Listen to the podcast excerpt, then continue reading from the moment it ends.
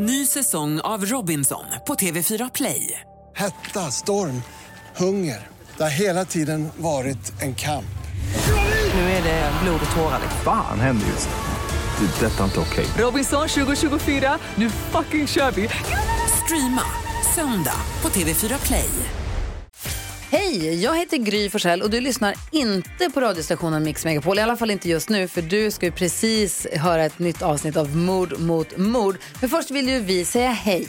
Hej, hej, det här är NyhetsJonas. Det här är Carolina Widerström. Och här är Gullige Dansken. Ja, och så Gry då, då. Det vi vill säga är att när du har lyssnat klart på den här podden, då får du gärna lyssna på våran. Vi spelar in ett nytt avsnitt varje morgon av våra podd Kvartsamtal. Och hela radioprogrammet blir ju också en podd om man är väldigt morgontrött eller så. Just det, om man missar morgonen ja. Men mest av allt så får du gärna lyssna på programmet i direktsändning varje morgon på Mix Megapol. Live varje morgon från klockan sex och då har vi med oss massor med vänner också. Thomas Bodström, Babben Larsson, Johan Pettersson, Christian Luuk. Massor med coola människor som bara dyker upp och gör livet bättre. Ja, som jag, Gullige Dansken. Exakt så. Och så mycket bra musik och annat skoj såklart. Så vi hörs när du vaknar på Mix Megapol. Podplay. Det måste varit så fruktansvärt mörkt, alltså, även om det var sommar. Mitt ute i skogen. Alltså jag tänker på det, vi kollar ju en del på Emil. När de kör med vagnen i skogen. Alltså panik. Eller? Ja, absolut. Skräck. Ja, och du kommer inte bli mindre Nej, rädd okej. för den. Mm.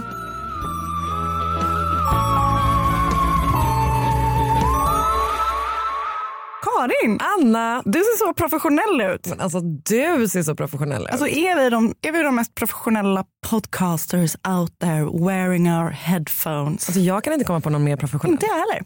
Du, eh, idag gör vi Mord mot mord, spelar in hos vännerna på Podplay. Det är, känns så himla mysigt i deras jätte, jättefina studio. Det är väldigt trevligt. Jättemysigt. Sen har ju också den här liksom, du vet, mikrofonarms-setupen. Jag älskar det. Jag sa ju i Man kanske ska helgen... sjunka tillbaka lite mer eller? Ja, jag känner mig ganska tillbakasjunken. Vi har ju tillbringat typ hela helgen ihop och så får vi ändå tillbringa en dag till tillsammans. Så, vilket liv. Ja, underbart. Tack snälla för att ni lyssnar så att vi får vara med Ja, varandra. det är verkligen thanks to you Alltså, guys. verkligen. På fredag Just det. då har vi livepods premiär Ja, I Norrköping. Det finns lite biljett kvar. Alltså det Det inte finns många. det nu Ja. när vi spelar in det här. Ja, kanske inte när det kanske släpps. inte då. Nej. Man kan gå in på pulpo.se, Mm. pulpo.se snedstreck mord mot mord och eh, kolla där. Mm. Så vet, ser man om det finns några biljetter kvar till det. Ja, Malmö börjar också ta slut. Japp. Så man får skynda sig på nu för att det liksom krängs, det försvinner iväg. Japp. Säljer som smör Som man säger. i solsken. Ja. Det ska bli väldigt kul i alla fall. Jag börjar känna mig både väldigt nervös och väldigt, väldigt, väldigt taggad. Same. Och veckan efter, Veckan efter, tisdag. 31 oktober. halloween, Halloween. Utklädningarnas Fuck, vad, vad ska vi vara Vad- utklädda till? sexy cat. Mm. Verkligen. Maybe even slutty cat. Ja, alltså, jag tänker att det, du och jag snarare är som i Mean Girls. Du vet när 100%. hon är... När hon är tänderna. jag älskar det. Eh, nej men på halloween så kommer vi till älskade Göteborg. Ja, eh, Göteborgs stadsteater och leder ett skräckquiz Det ska där. bli så mysigt. Och man kan komma. Man kan, det kan man. det kostar 50 kronor och för 50 kronor, vilket är ju alltså en ynka summa. bargain. Ja, så får man inte bara delta i ett superspännande quiz som leds av oss. Höra musik. Höra musik. Man får också snacks. Det är kul att det säger så himla mycket om oss, att det är det som vi tycker typ är det bästa med det. Fuck us. Kom för Verkligen. snacks. Alltså verkligen, vet du hur mycket mer pengar än 50 kronor jag lägger på snacks varje vecka? Eh, så jäkla mycket Alltså mer. jäkla mycket mer. Mm, jag vet.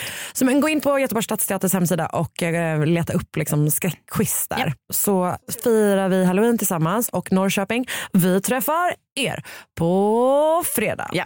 Åh, vad mysigt det ska bli. Idag ska vi tillbaka till 1800-talets New York och jag ska berätta om inget mindre än den första rättegången som finns transkriberad från USAs historia. Ändå ganska stort. Ja, verkligen. Levi Weeks föddes 1776 i Greenwich i Connecticut i USA. Och när han var 22 år gammal så tog han sitt pickpack och flyttade till New York för att börja arbeta för sin bror Ezra Weeks som redan innan då hade liksom gjort flytten. De var typ 12 syskon tror jag. Mm.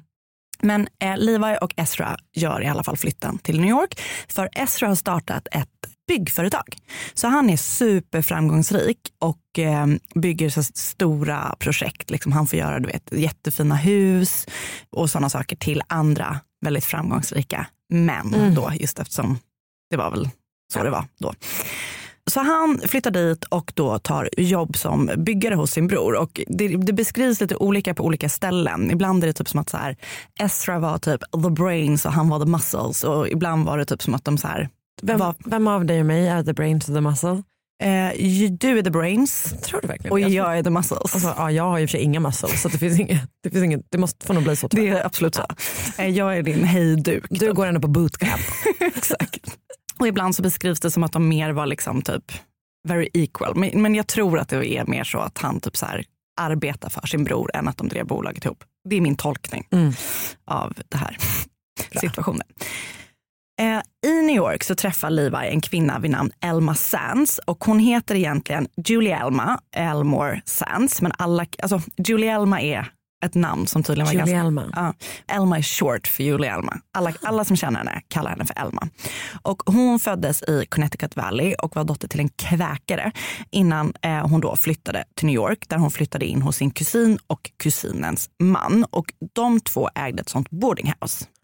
Som var ju typ, de inackorderade främst kvinnor tror jag, men även män till ett väldigt fördelaktigt pris. Så de drev ett sånt hus och där flyttade Elma in och det var även där Levi bodde. Så Jag fattar, så det är där de träffas. Ja.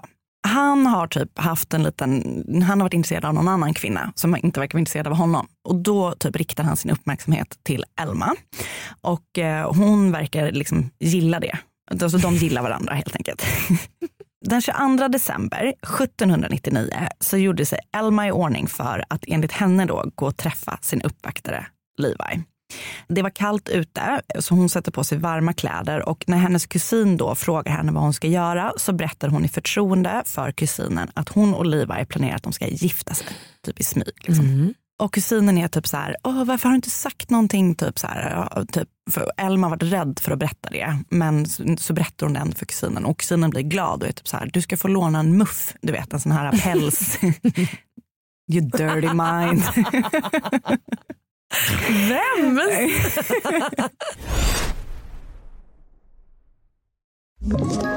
Ett poddtips från Podplay. I fallen jag aldrig glömmer djupdyker Hasse Aro i arbetet bakom några av Sveriges mest uppseendeväckande brottsutredningar. Går vi in med hemlig telefonavlyssning och, och då upplever vi att vi får en total förändring av hans beteende. Vad är det som händer nu? Vem är det som läcker? Och så säger han att jag är kriminell, jag har varit kriminell i hela mitt liv men att mörda ett barn, där går min gräns. Nya säsongen av Fallen jag aldrig glömmer på Podplay.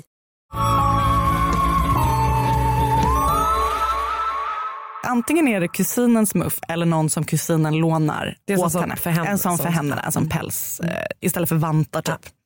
Superopraktiskt. Och så elegant. Verkligen.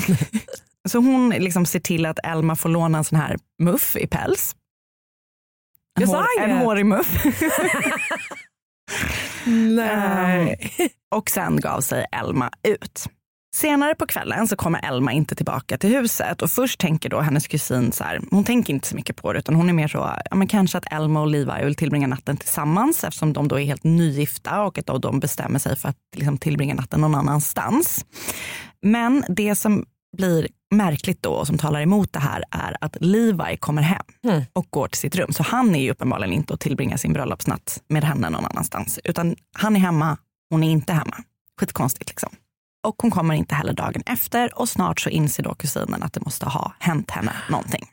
Och när de pratar med Levi om deras giftasplaner så är han bara så här, nej, vi skulle inte gifta oss. Typ. Så. Jättekonstigt. Eh, han, säger, han har liksom ingen aning om vad kusinen pratar om. Så börjar man såklart leta efter Elma.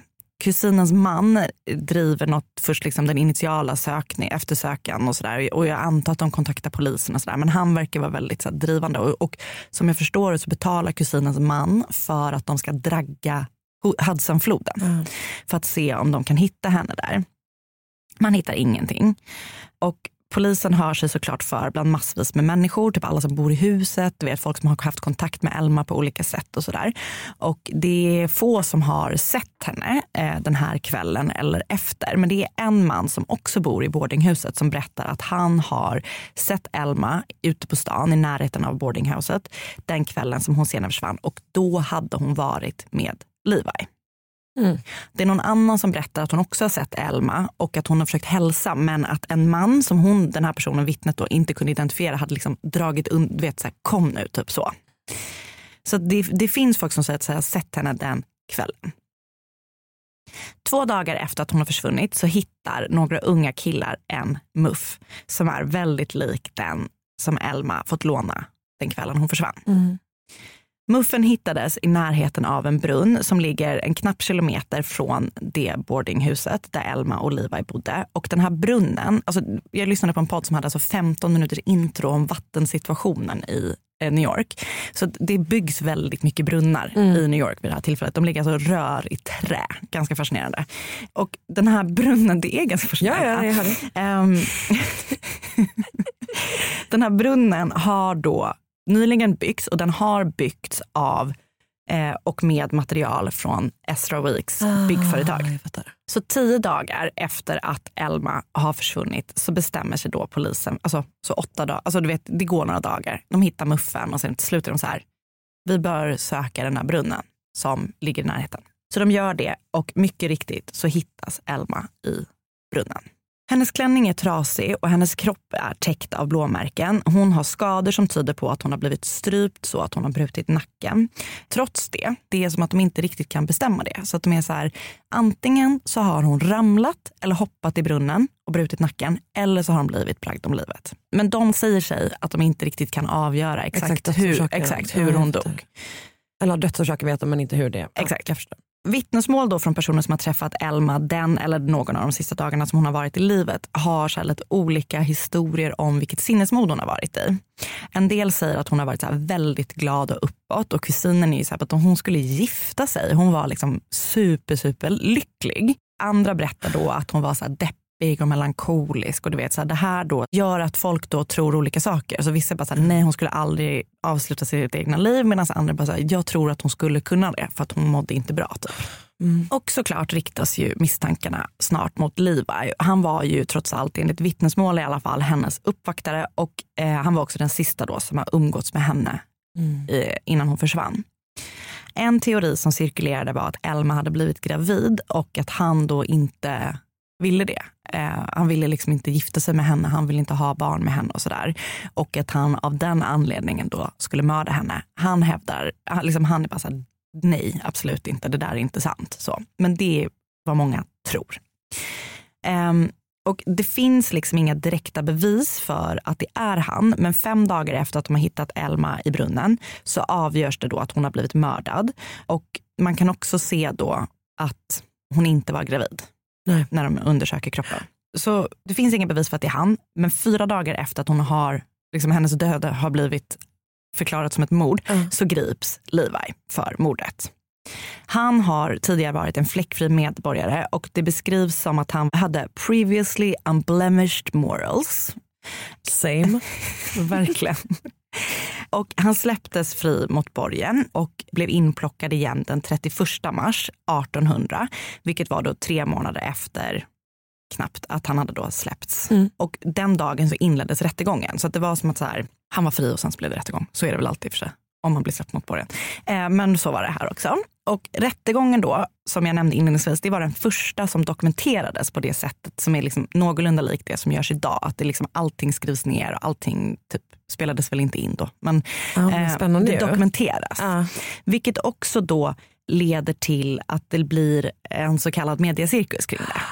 Just det, såklart. De skrev om rättegången du vet, så att det var liksom galet och fallet. Och du vet så här, för det blev ju väldigt liksom uppmärksammat att en ung kvinna hade försvunnit på det där Det sättet. exakt nu.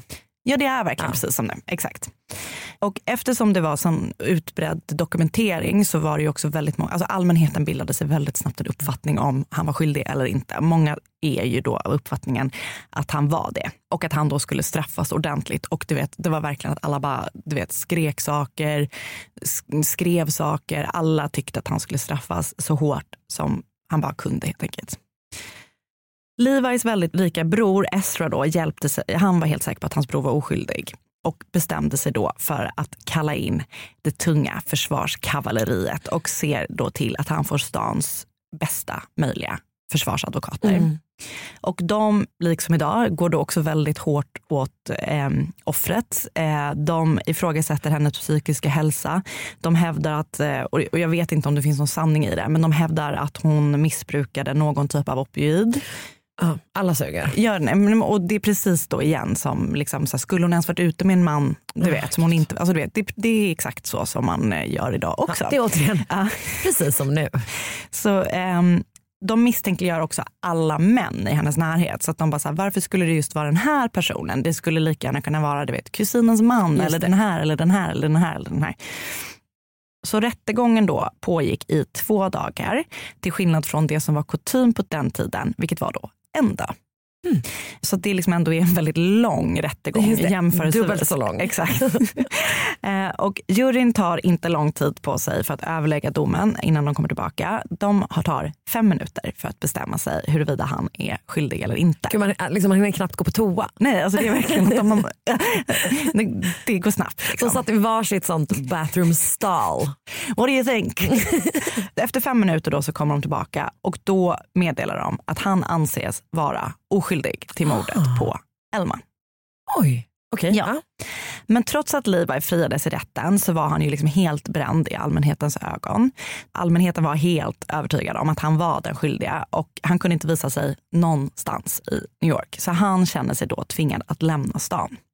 Han flyttade till Natchez i Mississippi och väl där startade han sig liksom ett helt nytt liv. Han blev arkitekt och träffade en kvinna som han sen fick fyra barn med. Och man fick ju aldrig reda på vem som mördade Elma, om det var Levi eller någon annan. Men en sak som hände ganska liksom kort efter att Elma hade mördats var att en man, den mannen som bodde i deras boardinghus och som hade sagt att han sett Elma med Levi på kvällen, han åkte fast för våldtäkt. Mm. Han hade attackerat, och det här är ju hemskt, sin styvdotter och hade under tiden som han liksom våldtog henne sagt att om du typ berättar det här för någon eller om du typ gör någonting så kommer jag göra samma sak mot dig som jag gjorde mot Elma. Och även om han liksom för, aldrig formellt blev upptagen som misstänkt eller dömdes för mordet på Elma så var det många som ansåg att det var han som var den skyldige och att då den skyldige hade fått sitt straff. För han åkte ju fast och fick sitta inne för den här våldtäkten. Uff. Ja, så hemskt. Ja, mordet på Elma Sands. Jättehemskt, jag vet. Jag har läst Wells are deeper than you know, Elma Sands på Inside Out Tours. Jag läste Manhattan Well Mystery on America's First Media Circus Around A Murder Case av Sam Roberts på Crime Reads. Flera olika Wikipedia-sidor. Sen har jag lyssnat på Crimes of the Century, så det avsnittet heter Elma Sands, The Manhattan Well Murder. Och sen har jag lyssnat på ett avsnitt av Claremont True Crime och det avsnittet heter också The Manhattan Well Murder. Och sen så har jag lyssnat på en till podd. Den heter Historical Blindness och avsnittet heter The Trial of Levi Weeks for the Murder of Elma Sands. Tack Anna. Tack. Den 31 augusti 1874 är civilingenjören Herman Uppmark på väg hem till Eskilstuna från sitt arbete vid ett järnvägsbygge i Sörmland. Han reste med häst och vagn. Kusk var drängen John August Larsson som egentligen jobbade för en vän till Uppmark som nu hade bestämt sig för att göra sin kompis en tjänst och ge honom en ride. Mm. John plockade upp Herman vid järnvägsstationen i Sparreholm och därifrån var det tre och en halv mil till Eskilstuna. Och trots att det var sommar så regnade det. Eller det var inte så konstigt. Det var verkligen att du försökte göra någonting unikt som inte var det. Okej, den här sommaren, varje dag. Oh. ja. Mm. Det regnade. och det började bli sent när duon rastade vid ett gästgiveri i Malmköping. Och där fick de då båda höra att området varit särskilt brottsdrabbat de senaste veckorna. Många hade blivit utsatta för inbrott och bland annat hade två gevär stulits av en löjtnant i början av månaden. De tänkte nog inte mer på det utan fortsatte sin resa vid 22.30. Det måste varit så fruktansvärt mörkt, alltså, även om det var sommar. Alltså jag tänker på det. skogen. Nej, nej. Alltså jag tänker på det, vi kollar ju en del på Emil. När de kör med vagnen i skogen. Alltså panik. Eller? Ja, absolut. Skräck. Ja, och du kommer inte bli mindre Nej, rädd okej. för den. För strax norr om Malmköping, vid Navesta gård, har någon fällt ner en grind över vägen. John August Larsson bromsar hästarna och börjar ta sig ur vagnen för att öppna. När två personer dyker upp bakom gärdsgårdarna som löper på båda sidor av vägen. Så de kommer liksom från varsitt håll. Männen har gevär och börjar snart skjuta mot John. Den första hagelskuren missar, men den andra träffar honom i halsen och han blöder snabbt ut och faller död ner på platsen. Herman Uppmark attackeras snart också. Han sitter kvar i vagnen när han skjuts och han är svårt skadad på vagnens passagerarsäte. Så plötsligt hörs något bakom dem. Trots att det är så sent på kvällen på en liten väg utanför Malmköping så kommer en till vagn åkande bakom dem. Och från sin plats bak i vagnen lyckas då Uppmark ropa det finns mördare i närheten. Men då har mördarna redan flytt in i skogen igen. Men gud. Idag ska jag berätta om Gustav Adolf Eriksson Hjärt och Konrad Pettersson Lundqvist Tektor, a.k.a. Hjärt och Tektor.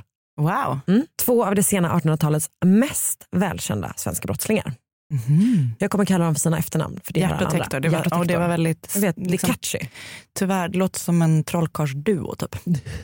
Lite. Det gör, alltså det gör verkligen det. Och vad vi önskar att de hade valt magins bana istället för brottets. Gert föddes i Kalmar 1844 in i en trygg om en ganska fattig familj. Pappan var soldat, de bodde i ett soldattorp som tillhörde Kalmars regemente. Föräldrarna Erik och Britta var så här gudstrogna, ordentliga personer. Men det stod snart klart att deras son var av en liten annan karaktär. Han älskade fina saker redan som liten och hade absolut inga problem att ta det han ville ha, även om det tillhörde någon annan. Och det här beteendet eskalerade under barn och ungdomen och vid 20 års ålder fick Gert sitt första fängelsestraff, sex månader för stöld. Okej. Efter det ville han gå i sin fars fotspår och bli soldat. Men det fick man inte om man hade dömts för något brott. Nej, så då förfalskade han sina papper. Perfekt. Mm. Och tog värvningen då. Det här med att lyda regler, vilket känns som en så stor grej av att vara, liksom, stor del av att vara soldat. Mm. Mm, Det tyckte han ju inte om. Han tyckte ju inte heller om det här att inte stjäla. Nej. Ehm, så det gick inte så bra. 1865, alltså ett år efter att han hade tagit värvning, så fick han sparken och dömdes i straffarbete för att han hade varit, alltså det var inte bara att han fick sparken. Nej, jag han, fattar. han dömdes. Ja. Då är man en dålig. Alltså så dålig. tänk om man, tänk om om, man, om man inleder med att förfalska papper. Det är ingen bra början, nej. Nej. nej. det har du eh, verkligen, verkligen rätt i. Ehm, så att han dömdes och sen dömdes han lite igen och sådär. Och sen hamnade han till slut på Långholmen där han skulle sitta fem år för förfalskning och inbrott. Han rymde flera gånger därifrån. Det gjorde ju att straffet bara Ja. förlängdes och försköts. Och under den här tiden på Långholmen så träffar han då hans kompanjon Tektor. Tektor hade en liten annan uppväxt, föddes i Ödeshög, son till en statare, tillika välkänd tjuv. Han gick också i sin fars fotspår kan man säga. Eh, han valde tidigt brottets bana, var en riktig bråkstake och stal när han typ ville. Mm. Men han valde också kärleken. Mm. Bara 22 år gammal gifte sig Tektor med den åtta år äldre Ulrika Charlotta Andersdotter. Jag tänker typ att han bara att, hon, att han tänkte att han hade en riktig cougar. Alltså verkligen. 1800-talets 1800-talets cougar. Ja, det var typ en bonkatt bara tror jag. Eh, det känns som att det var främst det. Hur som helst. Eh, de får sonen Karl Fabian. Kort därefter får de också dottern Jenny Wilhelmina som tyvärr bara blir två månader gammal och den 23 september 1863 så får de ytterligare en son. Valfrid Justianius. Flott namn på Mm, något vis. Verkligen. Han blir tyvärr bara sex år. Ja. Eh, samma år som Valfrid dog, alltså 1869, så dömdes Tektor till fem års straffarbete på Långholmen. Det är där de träffas. Ja. Ja. Meet Um, cute. Exakt, verkligen. Under årens lopp formade Tektor en dröm. Han ville emigrera till Amerika. Han hade flera familjemedlemmar som hade gjort det, bland annat hans bror som åkte 1873. Och även då Tektors son eh, Karl Fabian hade liksom Det är ett roligt... Det är, som alltså, det är säkert inte ett dubbelnamn. Nej, men det är kanske är att vara som i Sverige som det fortfarande är i Norge. Att alla har typ de sjukaste dubbelnamnen. Men alltså, jag vet inte om det var ett dubbelnamn. Jo, jag tror det. Det är, det är inget bindestreck i mitt Nej, nej, manus. men det känns, det känns som att bindestreck är en senare uppfinning. Ehm, ja. Han bor i alla fall där. Han har typ flyttat till någon, någon släkting i USA.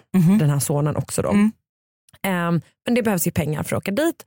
Och det här berättar Tektor då för sin nya bästis Gert. Och eh, de är så här, okej eh, låt oss skaffa pengar. Mm.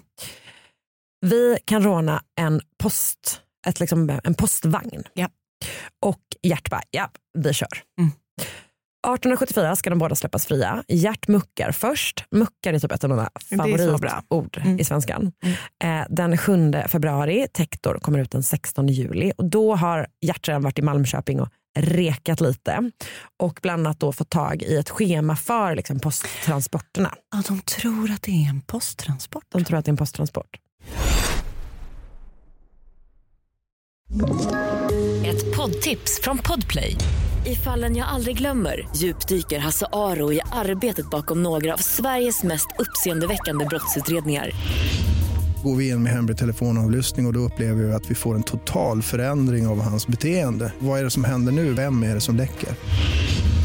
Och så säger han att jag är kriminell, jag har varit kriminell i hela mitt liv men att mörda ett barn, där går min gräns. Nya säsongen av Fallen jag aldrig glömmer på Podplay.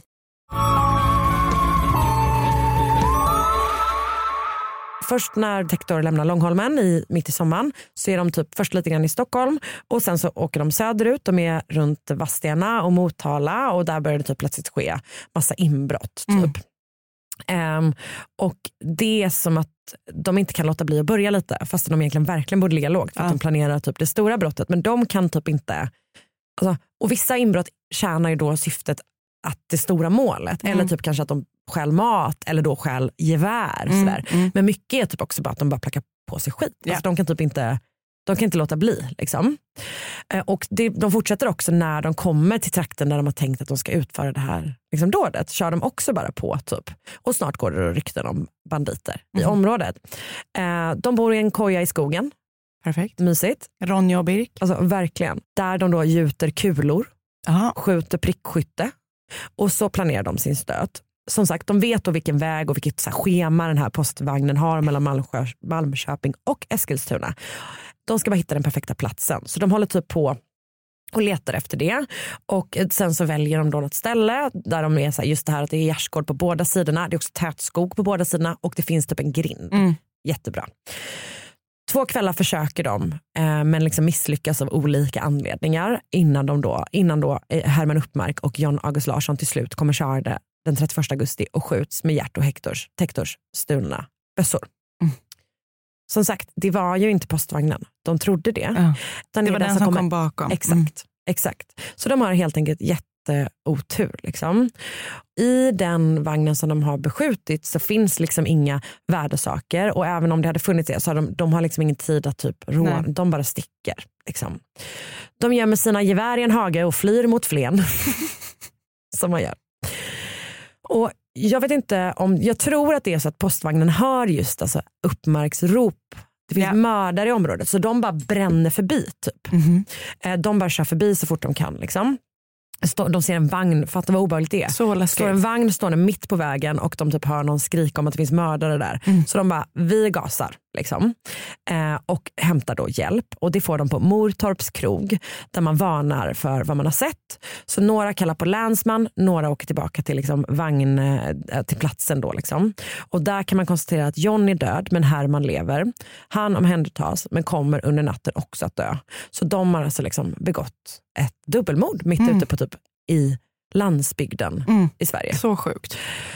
De blir nu några av Sveriges mest jagade män och har inte heller en enda krona att ta sig närmare Amerika. Nej. Ja, Jag vet. De kommande månaderna, september och oktober, kommer Gert och Tektor tillbringa på vild flykt som tar dem till Flen, Hallsberg, Motala, Oskarshamn, Kalmar och så över till Gotland. Mm. De försöker råna boken i, banken i Motala, misslyckas totalt. På banken i Oskarshamn lyckas de så ta sig in i bankvalvet, få med sig en kista därifrån utan att bli upptäckta. Det visar sig att kistan Den är tom. Nej, men det är någon typ skit i. Alltså någon växlar eller någonting. Däremot om de hade tagit med sig den andra kistan som stod bredvid så hade de fått flera hundratusentals kronor. De begår så jävla jävla, jävla alltså, sinnessjukt många stölder och inbrott under den här tiden. Hemma hos folk, på gårdar, i kyrkor. De stjäl och stjäl och stjäl. Eh, de är på Gotland den 28 september till 9 oktober. Begår där 18 inbrott. Jäklar. De får med sig någon grej där, du vet någon grej där. De har ganska stor lycka när de rånar Hem. kyrkor. Ah, ky-. Ja. Vilket känns som att man bara pushing it with God and what not. Ja. Men, eh, Men, eh, där, där, precis, det finns ju kyrkan grejer. är ju Liksom. rik. Kyrkan är ju rik, exakt. Eh, på kärlek, gemenskap Och pengar. och pengar. Eh, så de samlar typ ihop alla sina grejer eh, och lägger på någon höskulle på Gotland. Ja. Så de bara, nu samlar vi allting här och sen ska vi ta med oss det när vi åker därifrån. Skat, skatbeteende.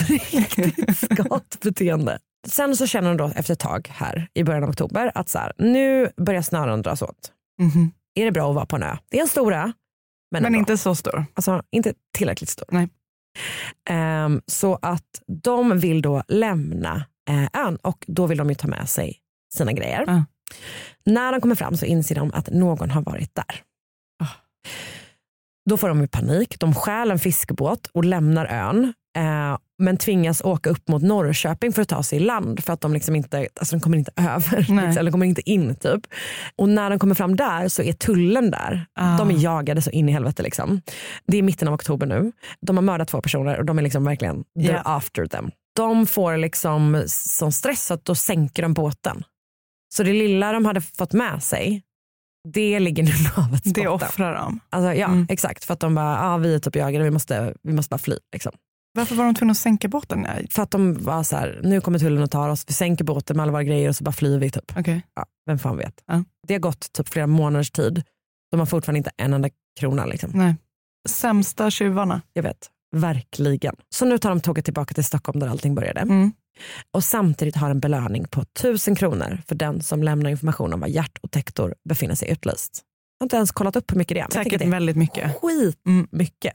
Polisen har lyckats spåra stöldgods de hittat i deras fotspår och inte minst på den här höskullen på Gotland då, hela vägen tillbaka till Malmköping. Mhm. Så de har liksom varit så här, de har kunnat koppla ihop stöldturnén med dubbelmordet. Liksom. De har koll på, på dem.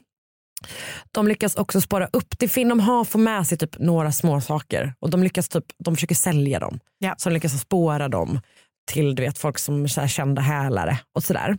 Eh, så att de, så här, de vet vilka som är ansvariga för den här skiten. Ehm, och den 3 november slår polisen till mot Gerts lägenhet på Norrlandsgatan i Stockholm. Men duon har då lyckats fly, alltså precis innan. De bor på ett hotell, polisen får tips om att de, eh, att de bor där. Då lyckas de också bara fly precis innan. Alltså det är verkligen jakt pågår. Eh, men snart har de då slut på tur. tur. För morgonen den 5 november larma, larmas polisen till Liljeholmens tågstation. Mhm. För att personalen har sett två personer som de misstänker är Gert och Tektor där.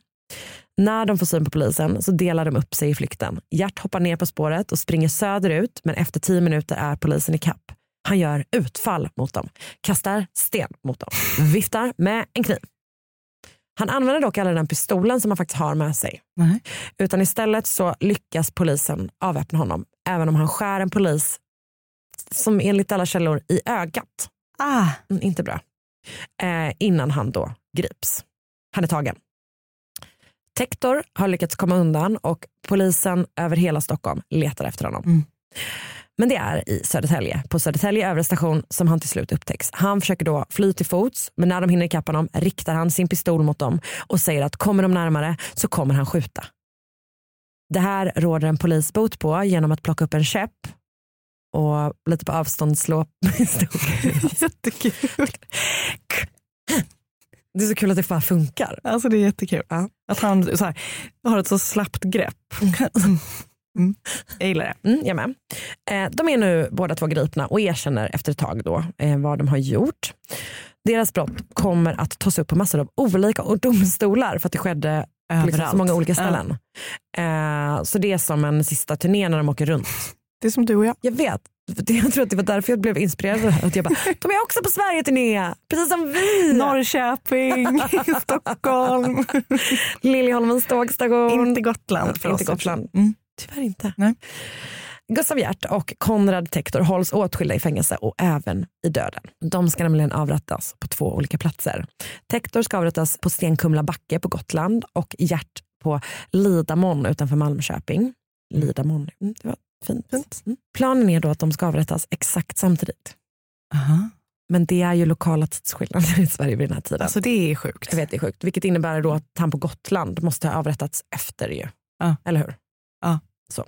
Men 07.00 den 18 maj 1876 ska de då avrättas och det blir två riktiga spektakel med många, många, många, många Mm. åskådare i publiken.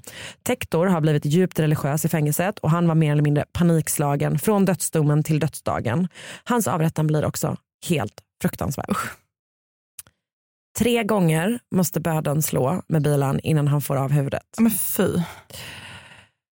Gert som varit mycket mer sammanbiten och hårdnackad inför döden har större tur, citat, Ja, ja. citattecken runt tur. Med ett enda slag så hugger böden av hans huvudet men efteråt så uppstår det tumult när massor av människor bryter sig igenom den så kallade spetsgården. Vet du vad en spetsgård är? Att det står spetspålar så här. Det står män, man kallar in skitmånga män, alltså hundratals män som som står, står runt runt. Mm. med, liksom, med Spjut. spjut Mm. för att ingen ska, både att den som är dödsdömd inte ska kunna fly och även Ja. tvärtom, att ingen ska kunna komma åt andra hållet. Men i det här fallet så eh, tar sig folk igenom efter då att Gert är död. De bryter igenom med eh, skedar och kärl. Det är som i Skönheten och odjuret. Men du menar när byborna ska liksom... Ja. Ja. ja, jo, fast I det här fallet så har de då skedar byborna. Ja men de har väl massa olika saker med sig. Inte skedar. Okej, eh, det är inte riktigt samma men nästan. Men däremot de som står tvärtom känns lite Ja. sådana. Nej men de har med sig eh, skedar och grejer. Ja. Varför tror du att de har det? Jag vet inte. Gräva? Nej, de vill ha tag på blodet från hans kropp. Jo. De tror nämligen, alltså det här är liksom en, en sed eller vad man ska säga, som eh, fanns vid den här tiden. Man trodde nämligen att blod från en avrättad kunde bota så kallad fallande sjuka.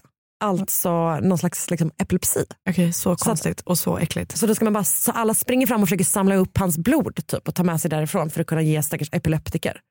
Som att de inte hade det jobbigt nog. Alltså verkligen. Och det här, du vet ju att varje gång jag gör ett svenskt gammalt fall, Mm. vad säger jag då? Någonting, någonting, sista avrättningen. Eller hur? Ja. Mm. Sista offentliga avrättningarna. Okej. För efter det här så blir det sånt kaos. Typ. Ja, Alla så bara, de bara, här det kan går vi inte hålla inte." med Nej. på med. Typ. Nej. Det är alltså så jävla mycket folk. Liksom. Där tar då historien om Gert och Tektor slut. En historia som blev långfilmen Drömmen om Amerika där Hans Klinga och Janne Loffe Karlsson spelar huvudrollerna. Janne Loffe Karlsson pratade i Stjärnorna på slottet om hur han fortfarande hemsöks av Tektors ande. Aha. Han tyckte han gjorde så dålig Nej, men, skådisinsats. alltså att han, bara typ, han säger, jag har hört ett klipp från det här och att det verkligen är så här att han bara, jag vill typ inte ens prata om det. Nej, Alltså det är så, för han är ju så jävla rädd när han blir avrättad. Ja. Liksom. Och att hela, ja, Ja, han verkar inte må bra i döden enligt Janne. Karlsson. Kan man säga. Okej. Vid mordplatsen utanför Malmköping satte man redan under 1890-talet upp en minnessten för ingenjör Uppmark mördad av Gert Tektor 1874. Men det dröjde förstås då eftersom det var en skillnad i samhällsstatus fram till 2001 innan något minne av John August Larsson fanns på platsen. Då Malmköpingsortens hembygdsförening reste ett kors för honom vid vägkanten. Fint. Jag har läst avrättningarna som chockade Sverige på Svenska öden och äventyr av Johan G Rystad. Texten Sann skildring av mördarna Gert och Tektors levnadsäventyr och sista stunder. En text skriven som, alltså, när det hände då och återpublicerad på Stockholmskällan. På Mitt Visby där finns det tyvärr ingen byline. På en otrolig sida som heter hhogman.se. Han som har den heter alltså Hans Högman. Han har Mhm. gjort en riktig djupdykning i det här Ja. fallet kan man säga. Och så förstås eh, har jag läst ett helt gäng olika sidor på Wikipedia. Wow, tack Karin. Det var väldigt spännande. Du, eh, tack själv. Det var det vi hade att bjuda på den här veckan. Och tack till alla er som har lyssnat. Vi hoppas att vi träffar många av er under turnén Under vår i höst Mm. som inleds i Norrköping på fredag. Biljetter finns att köpa, ett fåtal biljetter kanske finns att köpa till Norrköping på pulpo.se mord. Det finns platser kvar i Uppsala och Örebro vet vi. Och i Malmö. Några stycken. Ja, några Ja. stycken. Exakt. Så att, eh, kom och träffa oss. Och så skräckquiz Och nästa vecka. exakt. Kul. Okej. Vi ses. Hej då! Podplay, en del av Power Media. ett poddtips från Podplay. I fallen jag aldrig glömmer djupdyker Hasse Aro i arbetet bakom några av Sveriges mest uppseendeväckande brottsutredningar. Går vi in med hemlig telefonavlyssning och, och då upplever vi att vi får en total förändring av hans beteende. Vad är det som händer nu? Vem är det som läcker? Och så säger han att jag är kriminell, jag har varit kriminell i hela mitt liv men att mörda ett barn, där går min gräns. Nya säsongen av Fallen jag aldrig glömmer på Podplay.